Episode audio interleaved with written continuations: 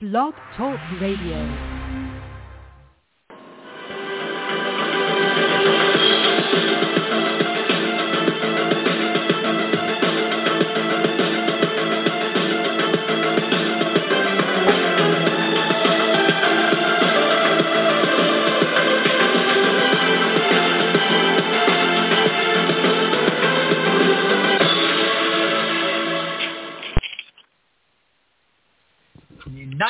1950, it was Joe Gaetjens and his only goal that defeated the English in Brazil at Belo Horizonte.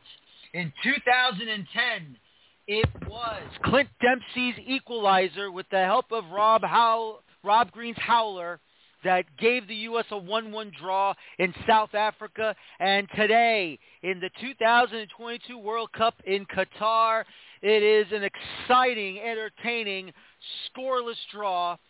And once again, the mighty English, the creators of this beautiful game, has not beaten the United States in a World Cup group stage match.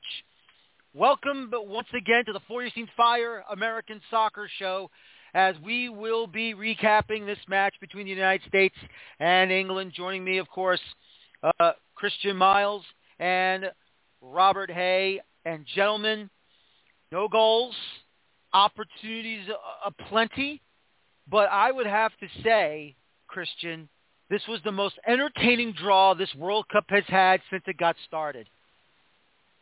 I'd say from a, a great to be with you guys and along for the ride once again. Thanks for making me part of the show.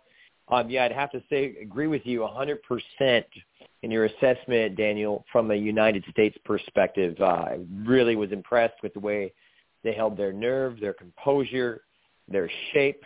Um, they frustrated England into almost boredom. It was almost stale from the three Lions. Extremely disappointed from their point of view, a team that you know mustered up just about three, two to three quality shots on target. Um, U.S. spared the blushes at the end with the Kane header, which would have been devastating considering I thought the USA controlled more of the field in the second half than we saw in the first. Uh, but overall, I mean, uh, a, a brilliant defensive effort from the United States, and there are positives to build on here. Um, on the negative side, from the U.S. perspective, you'd like to see a little bit more, you know, a little more conviction inside that final third. The U.S. struggling really for clear-cut quality opportunities. Um, and again, dead balls certainly an issue. But all in all, on the balance, gentlemen, if you're a United States fan, and I know we all are, you've got to be pleased with this. It's a point. We're still alive.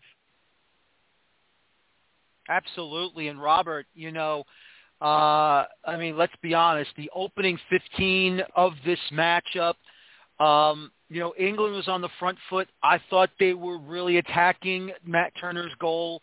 Uh, I felt that England was stretching the back line a bit, uh, putting them on their heels, even though they've had some decent defending moments. And Matt Turner came up huge early in that first half to make a save or two. Um, I thought England was on the front foot early on, and I thought they were really threatening the U.S. Yeah, no, I'll start just to echo Christian. It's great to be on, and thank you for having me to be part of the, the show and, and with you all again. Uh, I'll also begin by um, giving a hat tip to Jonathan Feng on Twitter, who wrote, um, "I think this is what the War of 1812 felt like," and I think that's a pretty good summation of this match. Um, the, you know, I think you're right on, Daniel. I, you know, I was making mental notes in the first half. I, I made a note to myself that it almost felt like two or three parts of the first half, and definitely the first 15, 20, 15 minutes or so um, you definitely had England um, becoming out very aggressive and trying to feel out the United States and finding some success. I think especially with and um, you know on the other side of the pitch trying to to feel it down the side. You know, have some good balls, making some good runs, and just trying to feel out this U.S. defense. And to the U.S.'s credit, I mean, there was some uh, desperation, not desperation, that's a little harsh, but I think there was a little bit of a um, uh, some nervy moments. You know, Matt Turner was strong in goal, and the defense, you know, especially Zimmerman with the block there um, on the shot. You know, there were some moments that I think if it would have extended, would have looked like you know some um, uh, you know unorganization. But I think really what it did was calm the U.S. down a little bit. And I think after the first 15, 20 minutes, you know, you saw the team kind of tighten up its lines, tighten up its roles, and you saw a team that basically mentally or you know in, to, unto itself, you know, hey, you know, we've survived the first onslaught here. Let's keep playing our game, and we can, you know, do something with this match. And that's what I think you saw for the rest of the half into the second half was a team that felt a little bit more confident and a, you know, feeling their way into the match that eventually ended up as a good result for the U.S. Um, you know, Christian, I have to tell you, in that first half, after the U.S. finally got settled in and were doing a lot of the dirty work, a lot of fantastic runs. Um, they, I mean, everything looked cohesive on the attack for this USA side. I mean, Christian Pulisic was basically putting the ball all over the place. He had it on a string some solid passing. I mean, some great moments to get that opening goal. If it was there, of course it wasn't. But I thought Pulisic was on his best. I mean, after everything he's gone through at Chelsea, and he has to go back to them once uh, this World Cup is over, depending on when it's over for the U.S. Um, Pulisic, to me, I think he answered some critics, not just for himself stateside, but maybe some critics over in England as well, especially in London for the pensioners uh, when he does return. He's up for the fight. I was impressed, and I, I think we saw as Christian Pulisic had a little more opportunity to get on the ball today and play. I, I think that's also kind of a byproduct with the inclusion of Wright playing more of a traditional number nine, you know, a little higher up and allowing that space underneath for Pulisic to drop in from the left-hand side, get creative and, you know, try and ping some passes in. And that kind of worked to the U.S.'s advantage. It allowed them to a little more possession as well. Uh, they were dominated in possession, you know, only had about 28% of the ball in the first 15 minutes and, you know, grew into it uh, by halftime. And then I thought they were a better team in terms of possession and throughout large chunks of that second half. Yeah, good. It was really fine outing for Christian Pulisic. Unlucky to hit the crossbar. Um, you know, Weston McKennie situation as well in a 26. And really should have made it 1-0 or at least test the likes of Pickford, but didn't. Um, it was pretty evenly balanced in the first half. But yeah, I, I was impressed with Christian Pulisic. I think he found showed us a little bit of a variation in the, from the Christian Pulisic we saw against Wales, and it's good to see, and it allows a little bit more uh, room on that left-hand side at times for for Jedi Robinson to make those uh, overlapping runs and kind of stretch that England back four. Um, I'd like to you know, acknowledge the defending, not just by the U.S., but also you know Harry Maguire, a guy who's really come under heavy duress, but I thought he was magnificent, particularly on dead balls tonight for the English. Um, uh, going forward, though, I'm sure there's a lot of questions being asked. A point for each team is a good thing, but I think it's a more point for the positive from the U.S. perspective than it is, say, from the English perspective. Absolutely. And I mean, Robert, I mean, we don't have to say it, and Kristen doesn't have to say it. How many times, whenever the, U- the United States gets drawn with England in the same group in a World Cup, that the English press and the English pundits whether it be through Sky Sports, BBC Sport, or even on CBS Sports' uh, uh, coverage of the UEFA Champions League with Jamie Carragher and Micah Richards, that they're going to say 4-0, 5-0, 10-0, 10-1, whatever you want to say it. And every time these two teams have faced each other, it for so far in the most recent World Cups of the modern era right now, it's ended in draws. And everyone's expecting England and even the fans themselves to see England destroying the U.S. And once again, it's never happened. yeah, it's just one of those one of those funny little quirks of the game. I think the English fans made their opinion of the match known, you know, at at the final whistle when you heard boos coming from the stands, which I think was rather unfortunate. Um, uh, for, unfortunate reaction for them, but I, I can somewhat understand. You know, I think it says a lot. You know, this is, uh, and I think the U.S. played this out in the match today. Is you know the traditional U.S. style of rugged defending, opportunistic goal scoring, or, or trying to score goals, and and really being able to hang with some of the bigger names in the sport simply by playing organized, you know, smart soccer. Maybe not the prettiest soccer at times. You know, the possession results showed for the first half, but you know, really playing smart, determined soccer. I think that's what has always been called their the right style for the U.S. And then, so you know, I think that's that's always something that's you know allowed the U.S. to get some shock results in uh, world tournaments, including the World Cup. And then for England, you know, I think the the punditry, I think some of it is just you know being clownish and, and being ridiculous, and you know, um, uh, just trying to cover for some insecurities by some of these pundits. But you know, I think that the England team respects the United States. I certainly think that they probably, if you were to put some truth serum into their their water, would say, you know, we we should win this match, and I think that's a probably an accurate on the on paper uh, analysis. But you know, I think that they certainly respected the United States. They were especially once the game started to settle in, you could see them pulling back a little bit, the midfield playing back a little bit deeper and, and playing a little bit more conservatively to make sure that they could control the U.S. on the break. And um, I think their game plan was not to be overly aggressive because they knew the team could hurt them if they if they were. And um, you know, I'm sure we'll talk about this a little bit later. Um, I don't think you can take today's results and Monday's results in isolation from each other.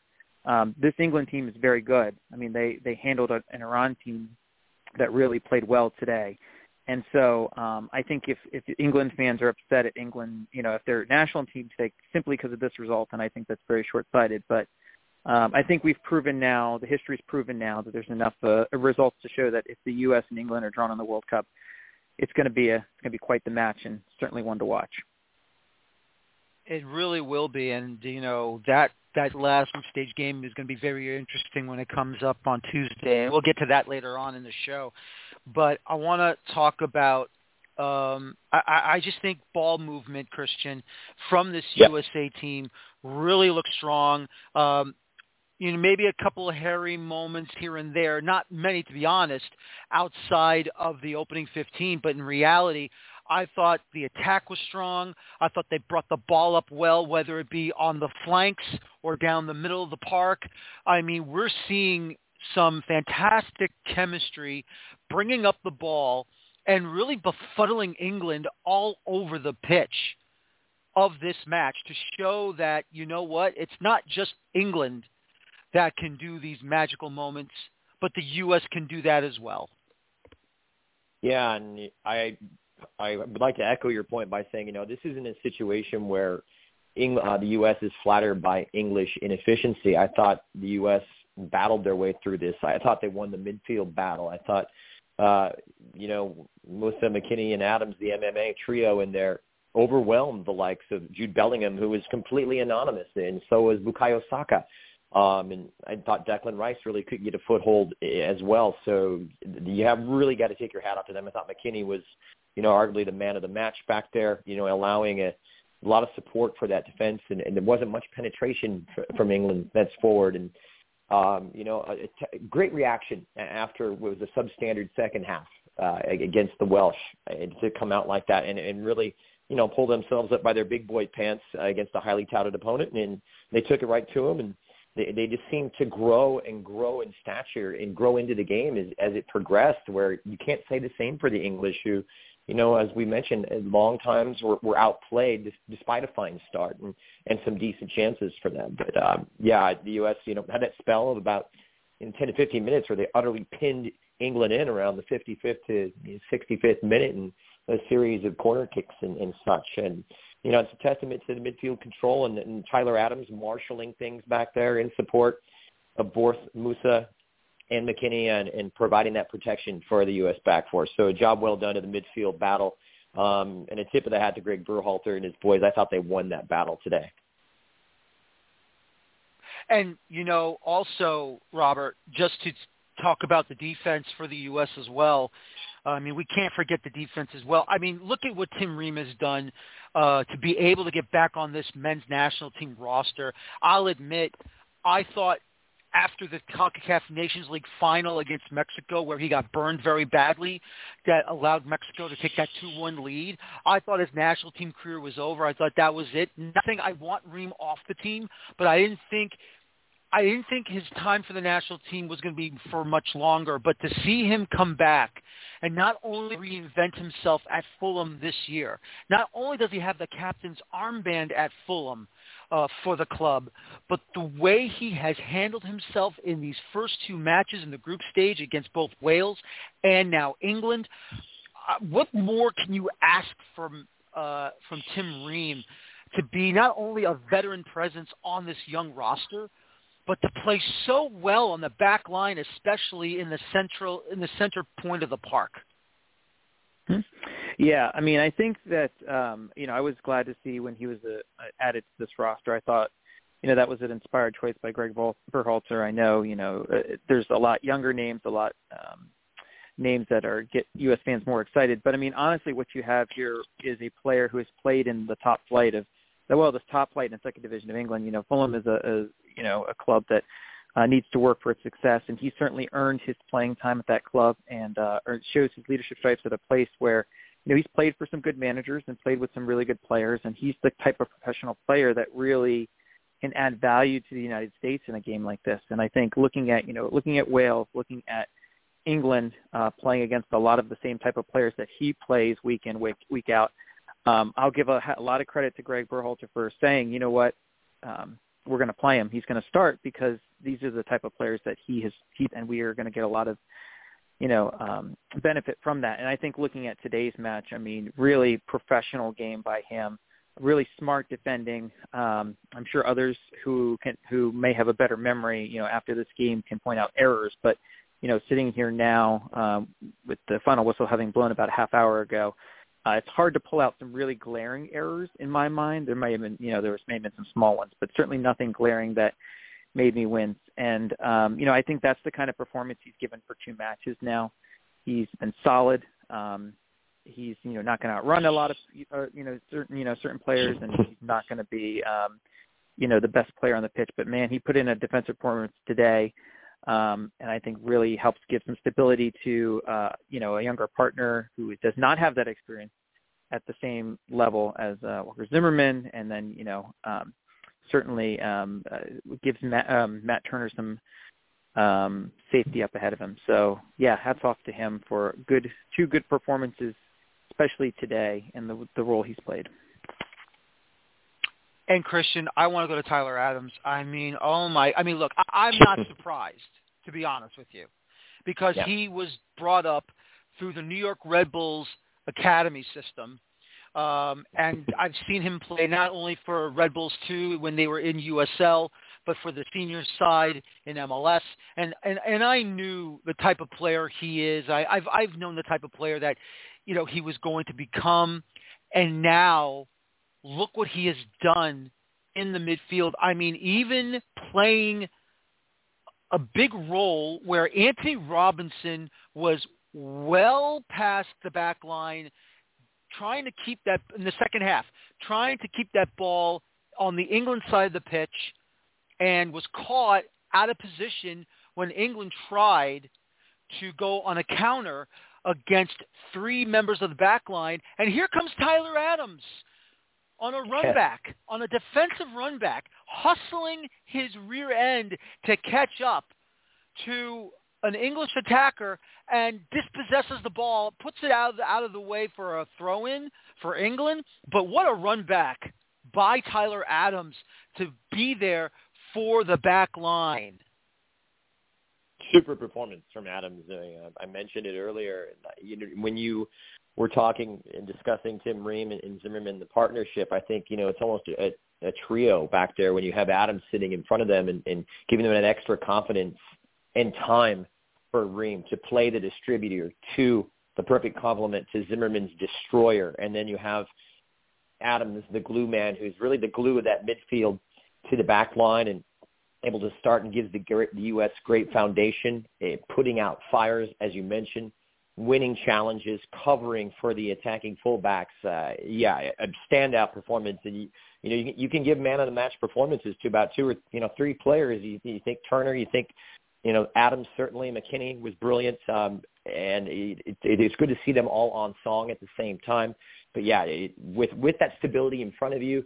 And I think what we're seeing with Adams is he, as a number six, can do the work of two almost as a single pivot with a little bit of support perhaps from McKennie on a track back or even Musah. But yeah, the amount of ground that he covers and his ability to distribute and, and just provide that stability in front of that back four is immense. And it, you know, it's it's the foundation from which you know allowed the U.S. to be su- as successful as they did and really stifle and outplay this English midfield. So, well done to Tyler Adams. Super game from a a, a bright and emerging player.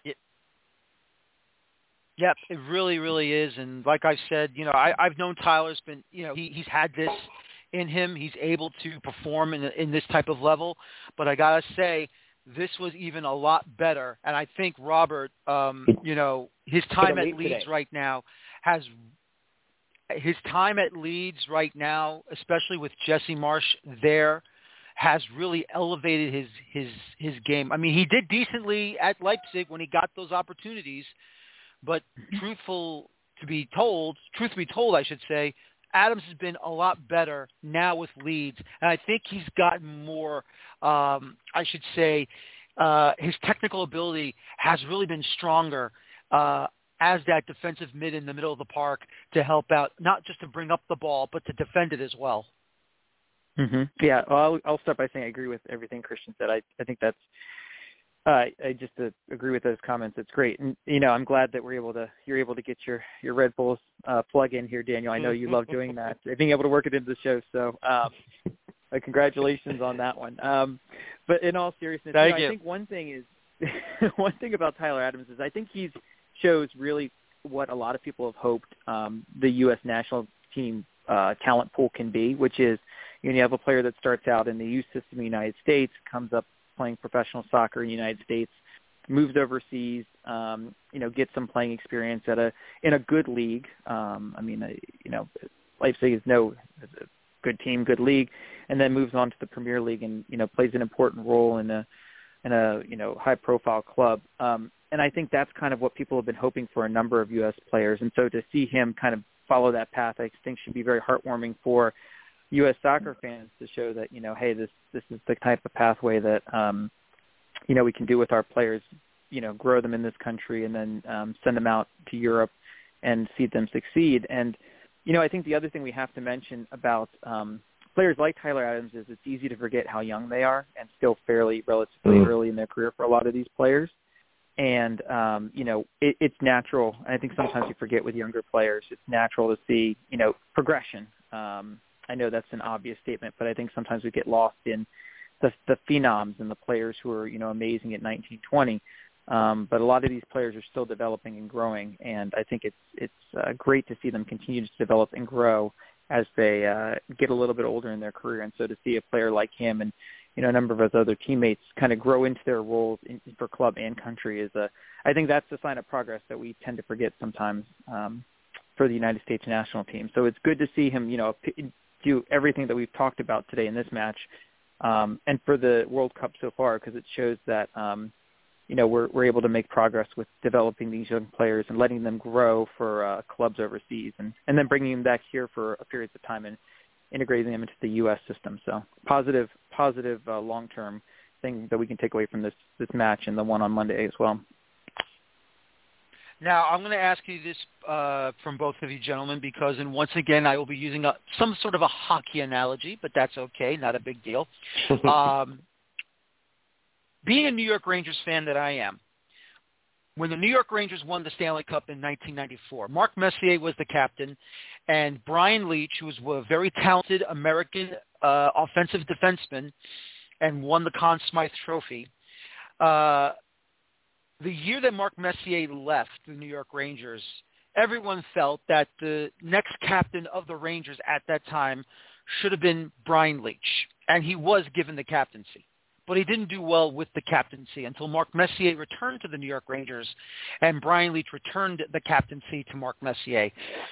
Does everyone believe that since Tyler Adams was given the captain's armband, that Christian Pulisic has done so much better in these two group stage games in this World Cup that maybe Tyler Adams is the brand new Captain America for this U.S. men's national team. First, Christian's uh, opinion, and then we go to Robert. I completely agree. He is the captain in personality, his leadership, and his play on the pitch without question. As far as his effect on the performances of Pulisic, I'm not sure how much that could have an effect on Christian. I, I don't believe Pulisic is a natural captain.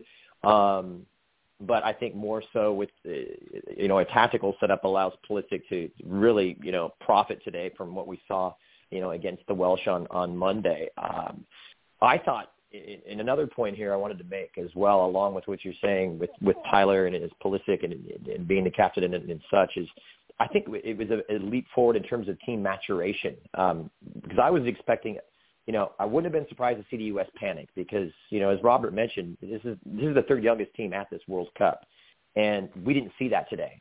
And a lot of that is down to the captain's performance of, of a Tyler Adams who, you know, got the foot on the ball, did the maturity. Players like Tim Ream balancing out with the experience, the older head at 35 years old. Um, I really was impressed with the USA able to keep their shape.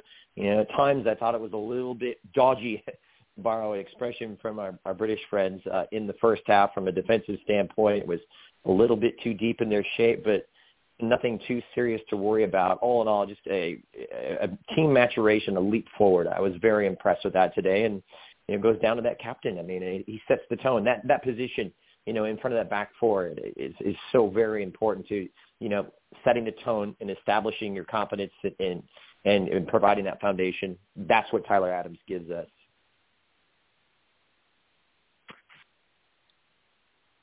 I'll jump in here. Yep, I'll jump in here. Two two thoughts. Number one, uh, I recently did a review slash deep dive into Christian Pulisic's uh, autobiography that he, um, I guess, co-wrote um, that was released um, right before the World Cup, and the, the one that everybody paid attention to because he had some thoughts on Thomas Tuchel. But um, when you read the whole book in its you know in its entirety, there's you get the impression that this is a player that um, certainly has leadership abilities, but is not the kind of I mean, this is a this is a guy who wrote or was you know quoted in the book saying he he did not like the title Captain America. I mean, that wasn't his personality, and that's not who he thinks of himself as. Um, and I think that really, um, based on what he said in those interviews that created that book, I mean, he's a very good player, very smart player, certainly can fire up and, and lead people. But it wasn't a surprise to me that he was not named captain of the U.S. team. And it just, you know, it when you read his own words, he's a smart player, a team player, but not someone that you can imagine going out and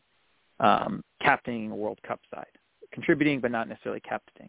The second thing is, um, you know, Greg Berhalter did say this is the player's choice. Tyler Adams was the player's choice, and um, you know, credit to Greg for Coach Berhalter for not imposing his ideas on these players. You know, I think it's easy sometimes as the manager to sit there and say, "I'm the I'm the coach. I'm going to pick my captain, and you know, because I am the manager."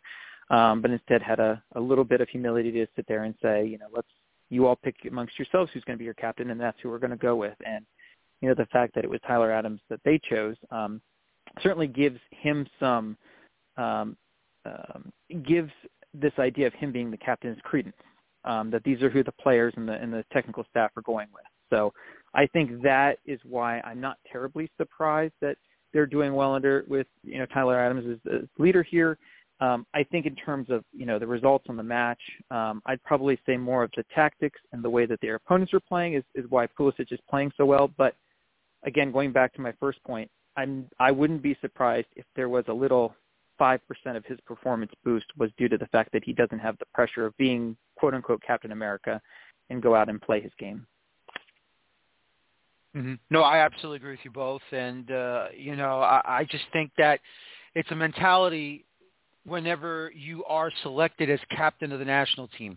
To wear the armband uh, while trying to play your game, it's a heavy heart for that particular player to represent, not just representing the country that you play for, that you were born in, but to lead your players, your fellow teammates on the pitch to try and get those three points.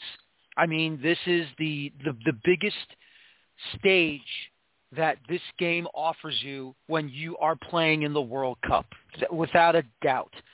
And I really think that right now, Pulisic is playing with more hunger, and he's playing without the extra burden that would be on his back if he would be wearing that captain's armband around his right arm.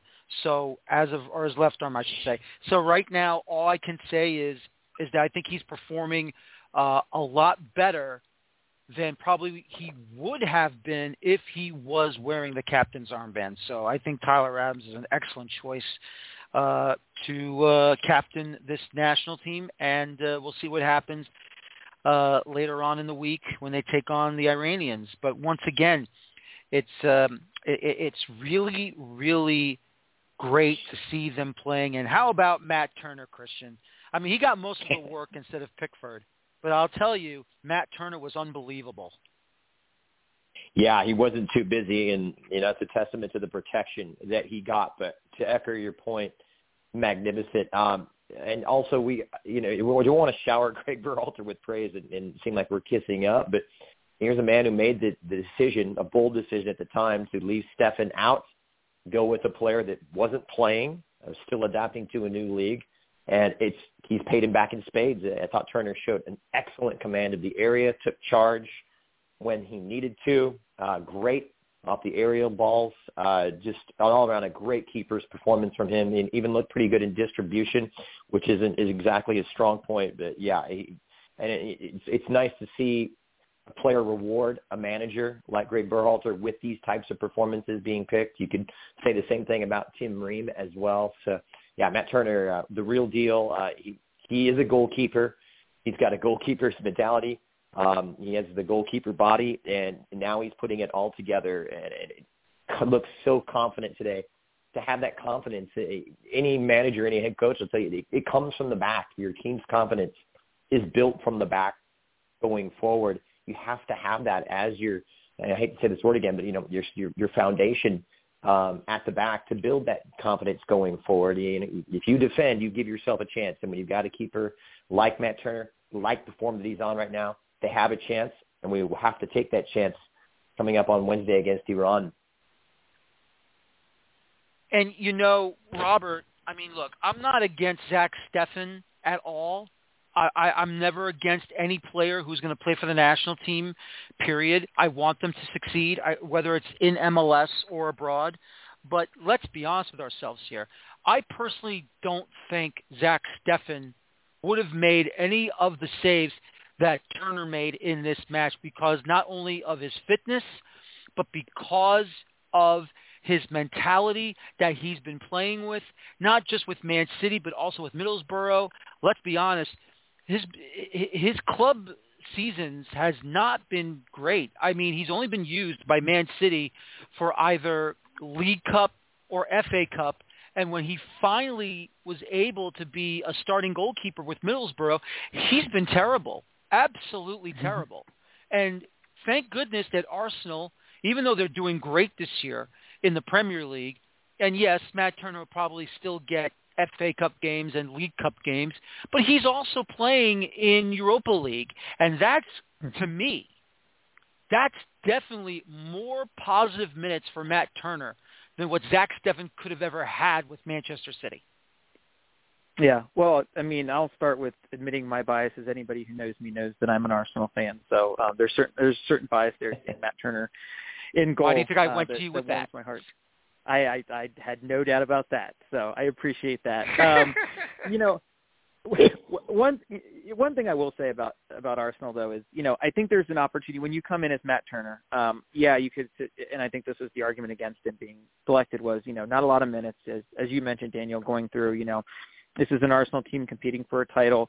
Um, so he's not going to get a lot of Premier League minutes. He's playing in the Europa League, so not as often as, as you know maybe some other keepers that could have been starting ahead of him. But you know, I will say this for Arsenal: it is a very competitive club, and um, that we they've shown in the past, you know, 12 to 18 months that if you're a keeper and you do not perform, you will be shown the door.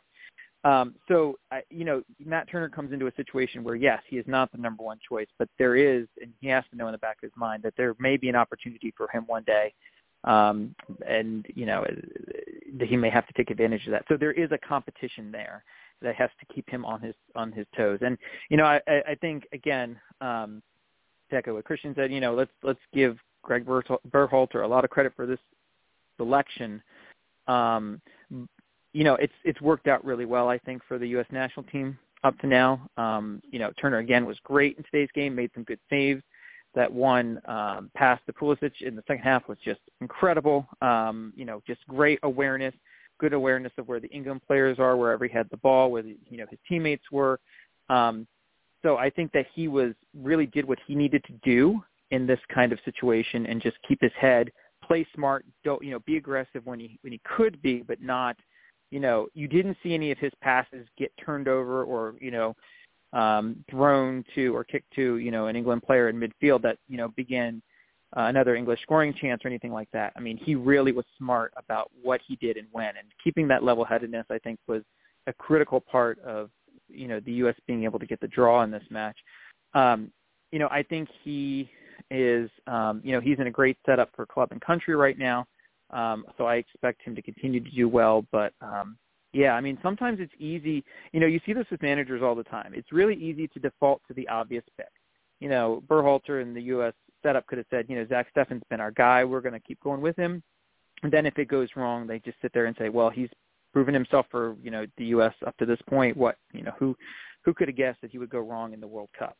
You know, that tends to be an opt out for a lot of managers. Goes wrong, and in this case, they went with somebody that theoretically, I mean, well, even with his resume, is more untested, and said, let's gamble with this because we this is the kind of player we've seen in training and in our you know friendlies and these other matches that has a mentality um, to make up for some of his deficiencies. And so far, it's proven to have been a great great choice and a great success. So hats off to them and hats off to the player for really taking advantage of this opportunity. Mm-hmm. No, very, very true. Christian, you know, uh, what I'm more surprised about uh, was that Gareth Southgate and Greg Berhalter made their substitutions halfway past the hour mark uh, in this matchup. Um, I was wondering when there was going to be substitutions made. I thought maybe Southgate was going to make it right away at the start of the second half, but he uh, puts in both Jack Grealish and uh, Jordan Henderson on for both uh, Jude Bellingham and Raheem Sterling in the 68th minute. And um, I think Berhalter didn't make a sub until after 75 minutes with Brenden Aaronson going in for Weston McKennie. Was this match really that good that both men could have kept substitutes away and probably put him in much later? Or do you think this was the right time for both men to make those substitutions? Well, I, I think from a U.S. perspective, I remember shouting to the television as, as I'm prone to do many times. And, uh, but I remember saying to television, "Don't sub," and because the U.S. was having such a good spell, and especially you know as we approached the midpoint of of the second half, and, and they were playing well. And then England started to get a foothold about 10 minutes later, around the you know the 65th to the 70th, and that's when I thought U.S. was looking a little bit tired. Fatigue was starting to set in for McKennie. He wasn't as you know quick to the ball as he was in, in the first hour or so. So I, I have no problem with the substitutes at the point, the substitution pattern today whatsoever, as I did on Monday. I thought they pushed the right buttons. From an English side and an English viewpoint, I would be a little frustrated with the substitution patterns because, you know, for 20 minutes at the outset of the second half, it was stale. It was drab. It was dull from from the English, and I thought they really needed an injection of, of creative inspiration. They go with Grealish. He was a player that can provide that. He's, he's lively, tends to over dribble at times, and uh, I was surprised with uh, the liveliness that Henderson showed coming on in, in this in the 69th minute, replacing Jude Bellingham. Um, not exactly what you would expect from a player uh, of his qualities, but he livened things up you know, for a little, for a little while, but didn't alleviate the the overriding symptom that this this English team was devoid of ideas, uh, resorting to Harry Kane dropping into that deeper role as he's been prone to do to to get a foot on the ball, to find the game and become a facilitator. Um, but yeah, Rashford came on and for Saka, who was anonymous as I mentioned, and and and Shaq Moore coming on for Sergiño Dest, which was a timely substitution, especially with Dest riding a yellow card from the Welsh game and keeps him available for first team selection. I I one head scratcher. I'd love to hear what you guys think of this. I was a little surprised to see Moore come on in in preference to DeAndre Yedlin, who's the only player with World Cup experience on this roster and who was brought off the bench uh, against the Welsh. Go ahead, Robert.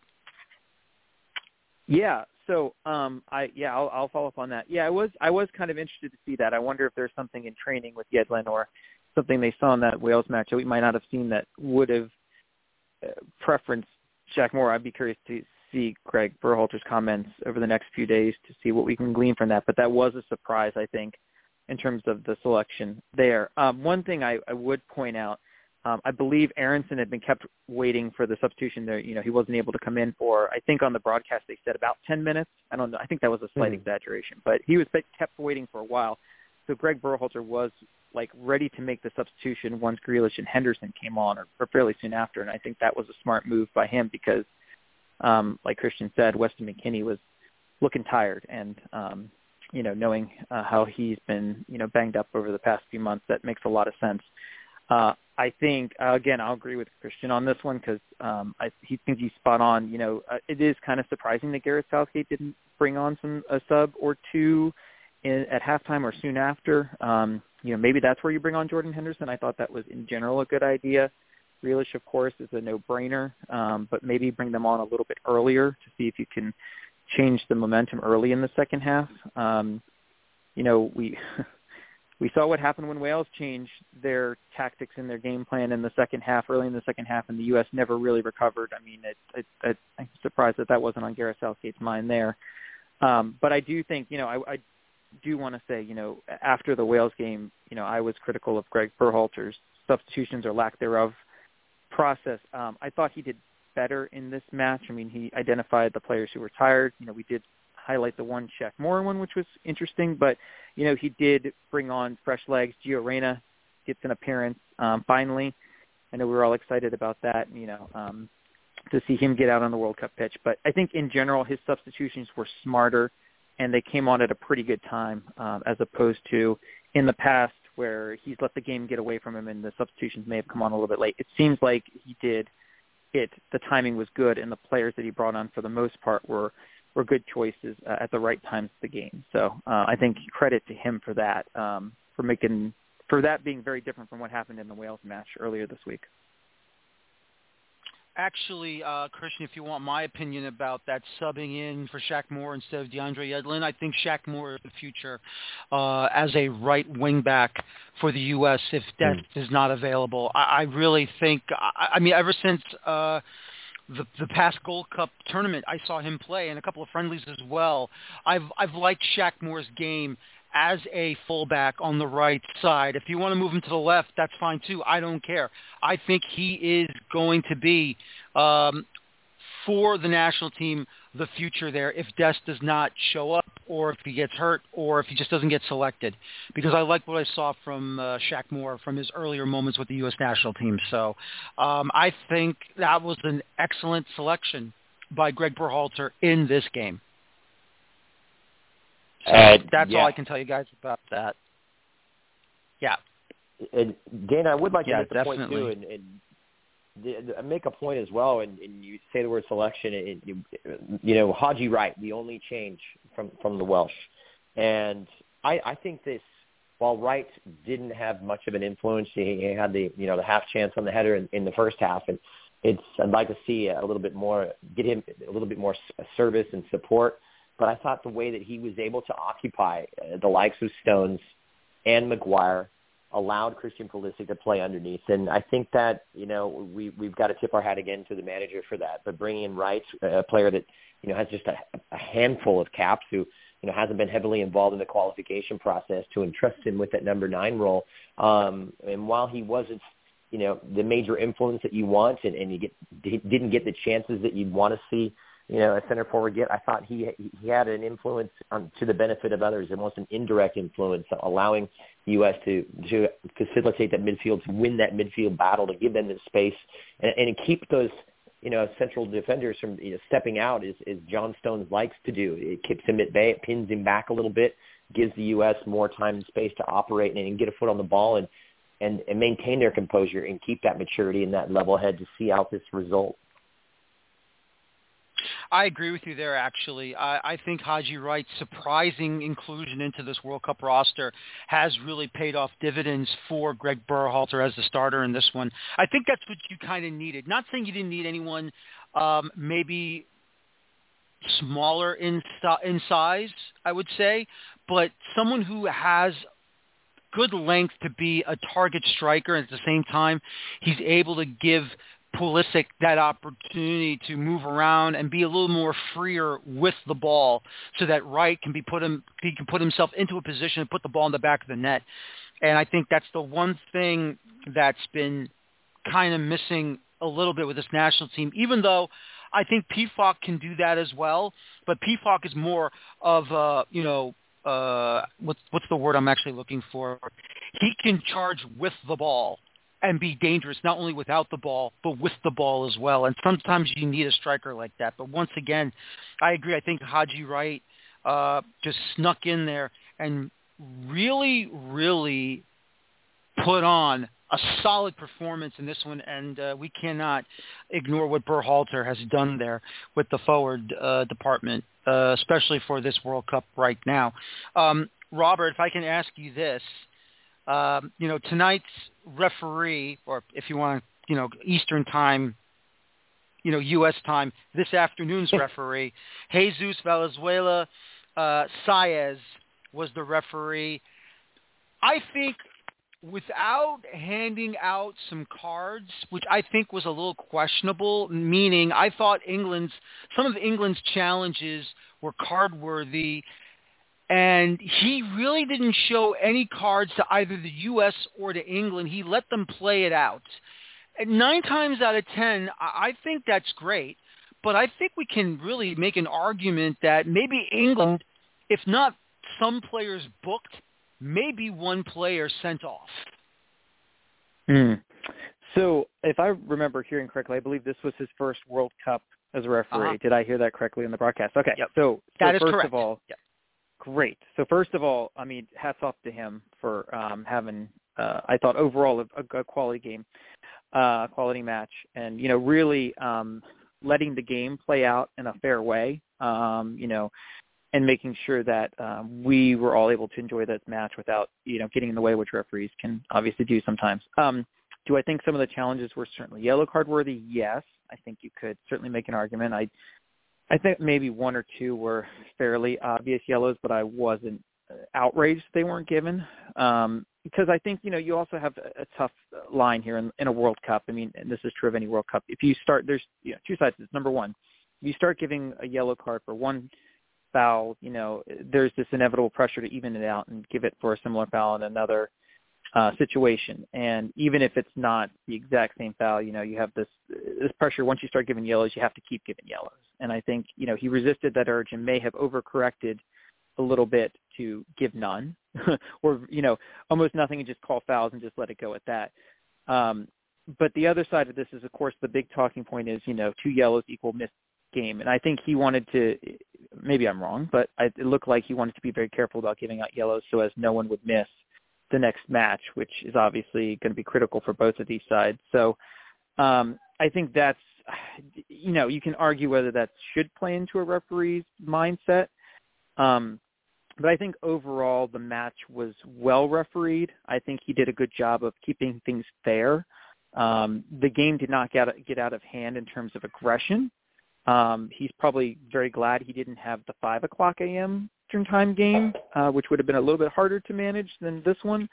Um, but uh, you know, overall, I I had no qualms about it. I won't remember him past today, and I think that's really what you want a referee. You know, as a referee, you want to happen is you don't want anybody to remember what you did in that match because it means that you did a good job of keeping everything under control and letting the players decide it on the pitch. Mm-hmm. I absolutely agree with you right there. And uh, Christian, I think the only thing we can complain about with this U.S. performance is just no one able to put the ball in the back of the net, including mm. those corners. The, the multiple, the multitude of corners taken by the United States in that second half. Um, I mean, look, great job by Harry Maguire in the center of the area to deflect some of those balls away. But honestly, Pulisic really delivered some solid corners into an area yep. where the, there should have been at least, you know, Zimmerman had an opportunity to put one in the back of the net. Uh, McKennie had an opportunity to put one in the back of the net.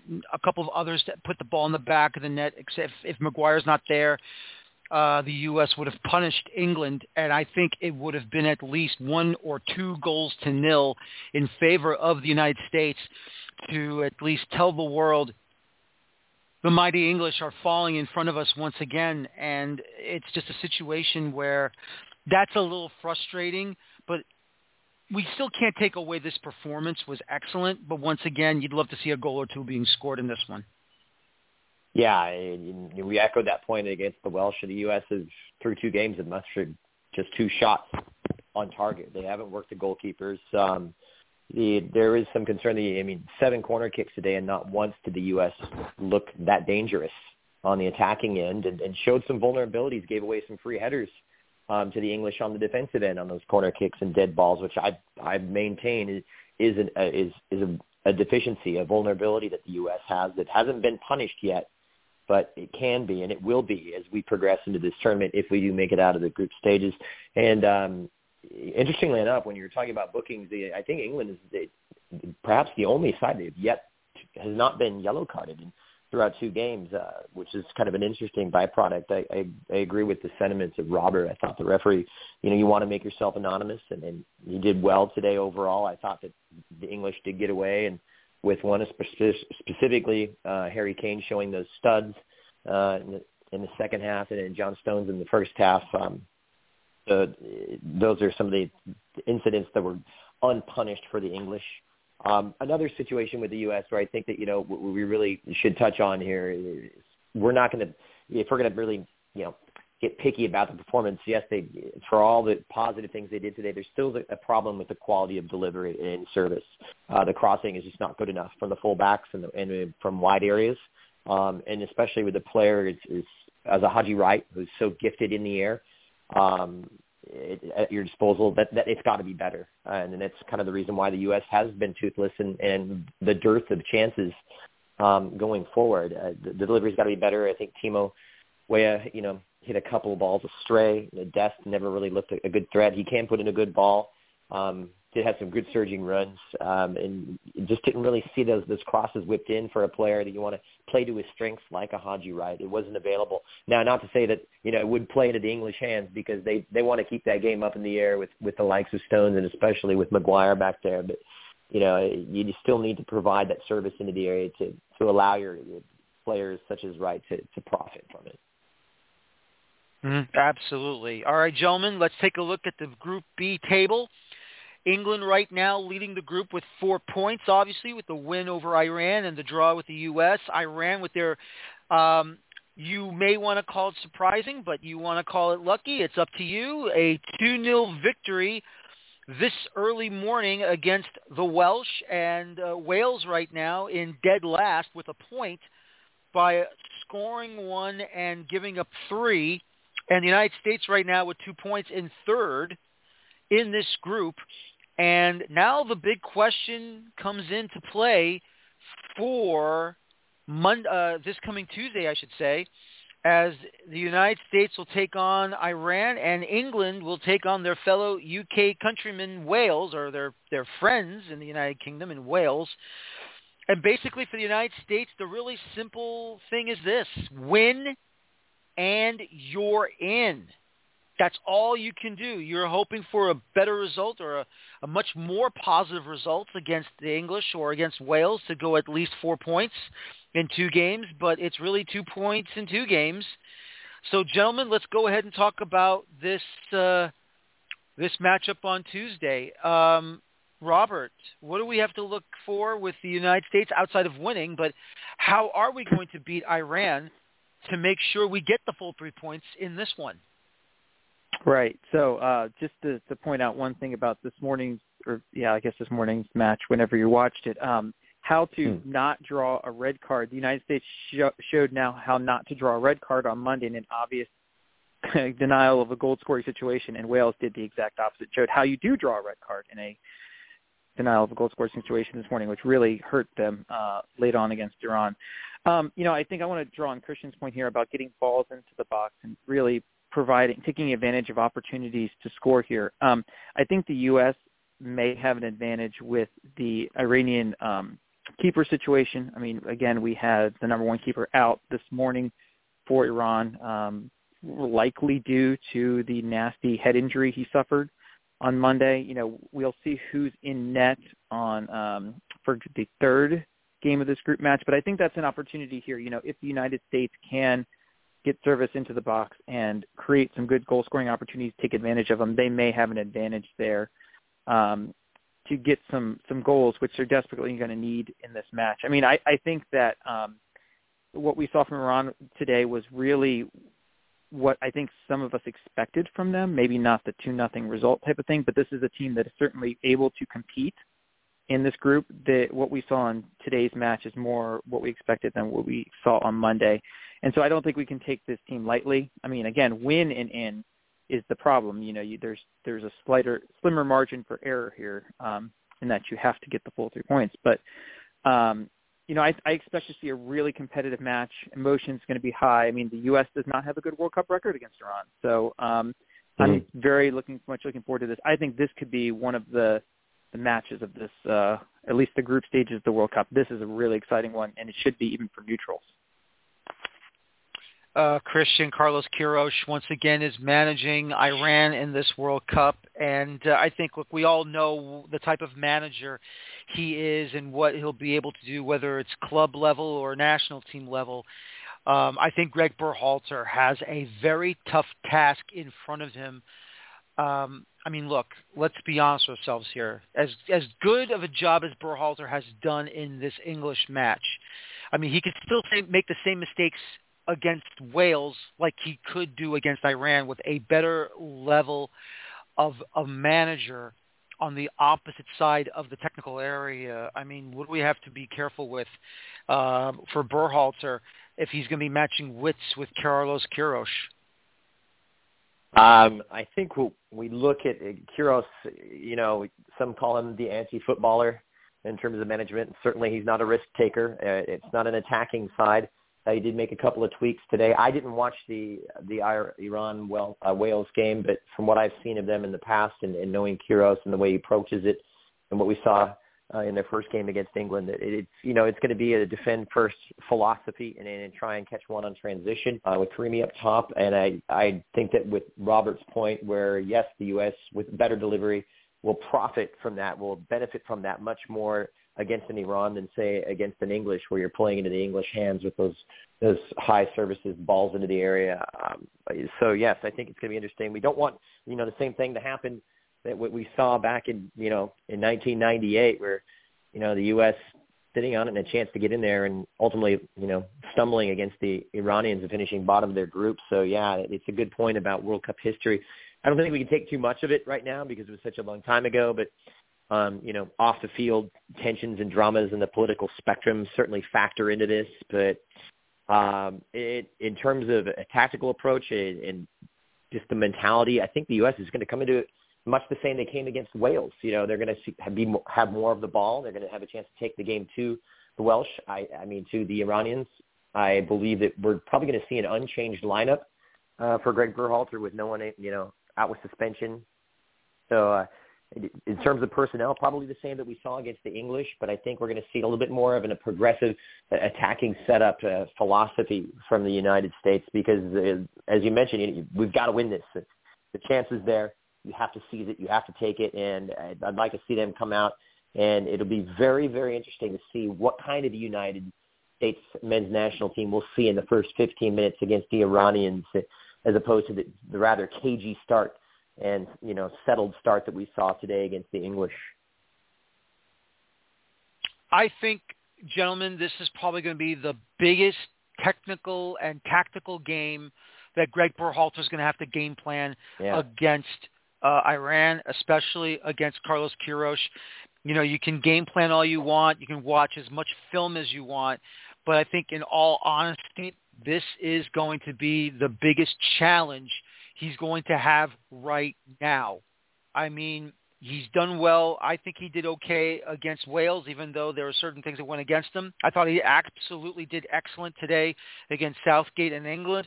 But now this is the big one. This is the huge one. This is not a CONCACAF opponent. This is not a Gold Cup opponent. This is not qualifying opponent in CONCACAF. This is now going against a guy who has done it all around the world and he's going to do it again for Iran. And the only way they're going to have to do it is that Greg's going to really have to outsmart and outfox uh, Queiroz and do it very well. Gentlemen, once again, thank you to uh, joining me tonight, and I hope to have you on again once again on Tuesday at the same time. And we'll talk to you on the next World Cup qualification. Excuse me, next World Cup uh, post-game show on Tuesday. Thanks a lot, guys. Thanks, guys. Thank you. All right. That's Robert Hay. That's Christian Miles. This is Daniel Feuerstein. Well, thank you for listening to this special edition of the Feuerstein's Fire American Soccer Show in the 2022 FIFA World Cup Group Stage matchup number two.